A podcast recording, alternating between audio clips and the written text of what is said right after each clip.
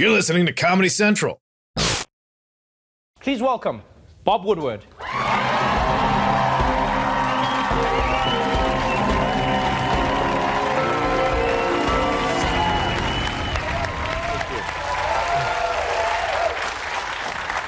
Welcome to the show. Thank you. Great to be here. Can I just tell you, one of my favorite experiences was I was doing shows in Washington, D.C., and I, I went to eat at a restaurant, and you were eating at the same restaurant, and you, you got up to, wa- you were just leaving the restaurant, I guess, but it felt like everyone in D.C. like turns to look at you, like that's the guy who could write about us and end our careers. you, you I remember that night my fly was down. I don't remember because I was looking at your eyes, Bob. You have written about nine presidents. It feels like for a long time, people always regarded you as Bob Woodward, the journalist who is impartial. He writes the story as it is. I mean, you wrote about Nixon as well. You wrote about nine presidents. This book feels different, though. It still feels like you're impartial, but it feels, it feels like it really, really condemns President Trump. because of the evidence, time and time again. Uh, If, if, if you look um, for, for a summary, it's a war on truth, and he's making all these decisions in foreign policy, in the economy, and it- it's not based on facts. And so I, I think we're really, I think this is a pivot moment. Right. And the country needs to come to grips with what's going on. And there are going to be investigations going on for years, probably. But here you have a situation where the president, people who work for him, have to take papers off his desk in order to prevent him from beginning a catastrophe. Like there was an order ab- about a trade agreement in South uh, Korea, and you think, oh, that's just a trade agreement, but it's a part of an alliance with South Korea Right. uh, where we have 28,000 of our troops there. We have top secret special access intelligence programs that allow us to detect a North Korean missile launch in seven seconds. And Trump wants to begin that process. And Gary Cohn, his top economic aide, says, I have to take that in order to prevent a calamity. Now, I have I've done this for 47 years and I've never seen people who felt there was such an emergency. This is, this is an interesting idea. A president who has people around him who publicly defend him, but then privately seem to lambast his every single move. Because this book is not written as an observation. You spoke to people who work in the White House, who work for the president. You have notes, you have tape recordings. I'm, I'm constantly amazed and, and, and I struggle to understand the fact that these people work for him and they all seem to know that the emperor has no clothes, but they tell us that he's wearing Versace.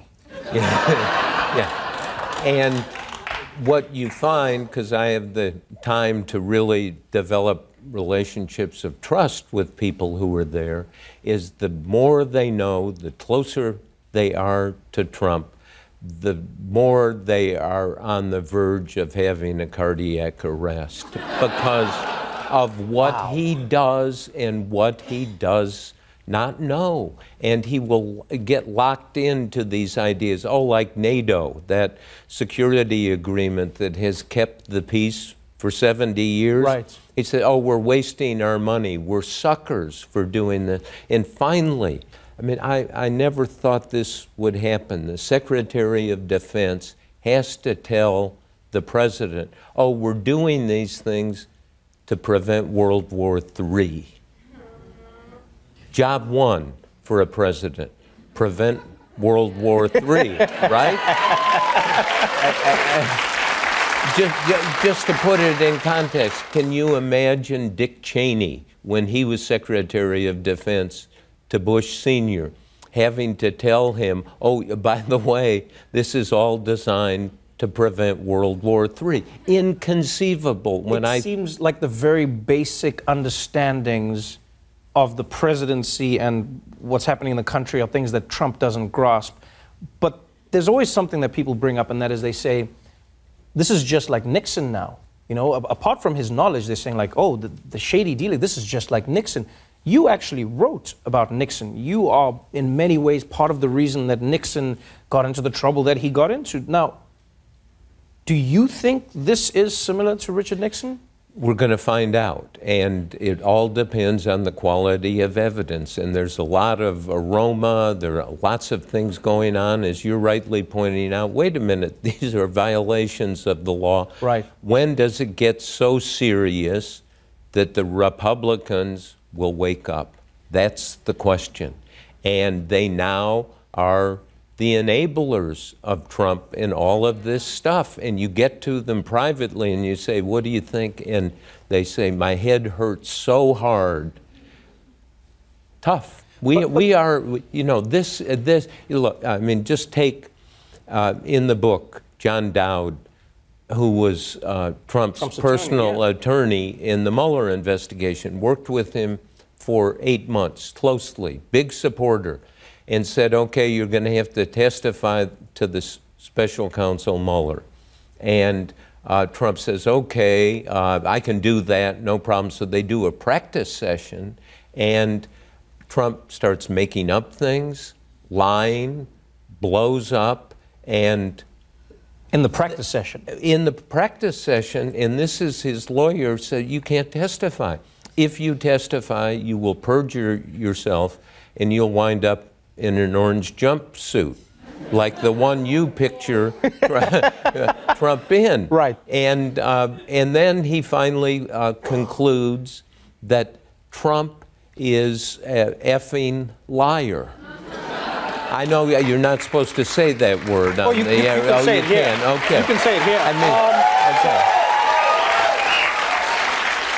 Here's something that you might be able to help me understand because what, what, I, what I loved about this book is that honestly, it's a retelling of a story. I don't feel your personal attachment to it. It is, it is a complete factual telling of a story and interviews that you have with people. But from your personal perspective, from the interactions you've had with some of the people who work with Trump, why don't they just move on? They have Pence. What, what, is the, what is the end game for them? What do they hope will happen? Uh, it's survival. And imagine, where, I mean, Meryl Streep, the actress, great actress, said just recently imagine what Donald Trump's 3 a.m. is like. Just think of that. He gets up and he tweets. You look at uh, this morning, he was tweeting from 7 to 10 or 11, and all about uh, taking defensive positions on, Right. on all of this. You know, you know, one of the things from doing nine presidents, you, you come to the moment when somebody asks you, well, what's the job of the president? And my definition of the job of the president is to figure out the next stage of good for a majority of people in the country. Win a war, fix the economy. We could put a board up here Right. and we would come up with a list, not for the base or one party or interest groups. You know, there really is a next stage of good for this country. Right. As best I can tell, in Trump's world and presidency, that never comes up. It is not addressed. It's all about the moment of, you know, you saw that 20 minute Oval Office. Right, I mean, right. it's all about Trump and his emotions, his impulses. Um, he got to the point of saying, well, I'll close down the government and be proud of it. Right. That will be a good thing. Well, come on. I mean, he's, he's, I mean, imagine the head of GM saying that, oh, we'll close down all the plants And I'll take and, and. I'll be proud of it. So then, do you think? Do you think if you just look at this on the Yeah. face of it, one thing we've always said is he has earned the nickname the Teflon Don. It seems like nothing sticks to Donald Trump. Do you think there's a world where Cohen goes down, Flynn goes down, Manafort goes down, Papadopoulos goes down, everybody around him goes down, and he miraculously comes out unscathed? Uh, we don't know, but the having Cohen, the personal lawyer for 10 years, we know Cohen taped all kinds of things. In the Right. Nixon case, it was thousands of hours of tapes. I don't think those exist.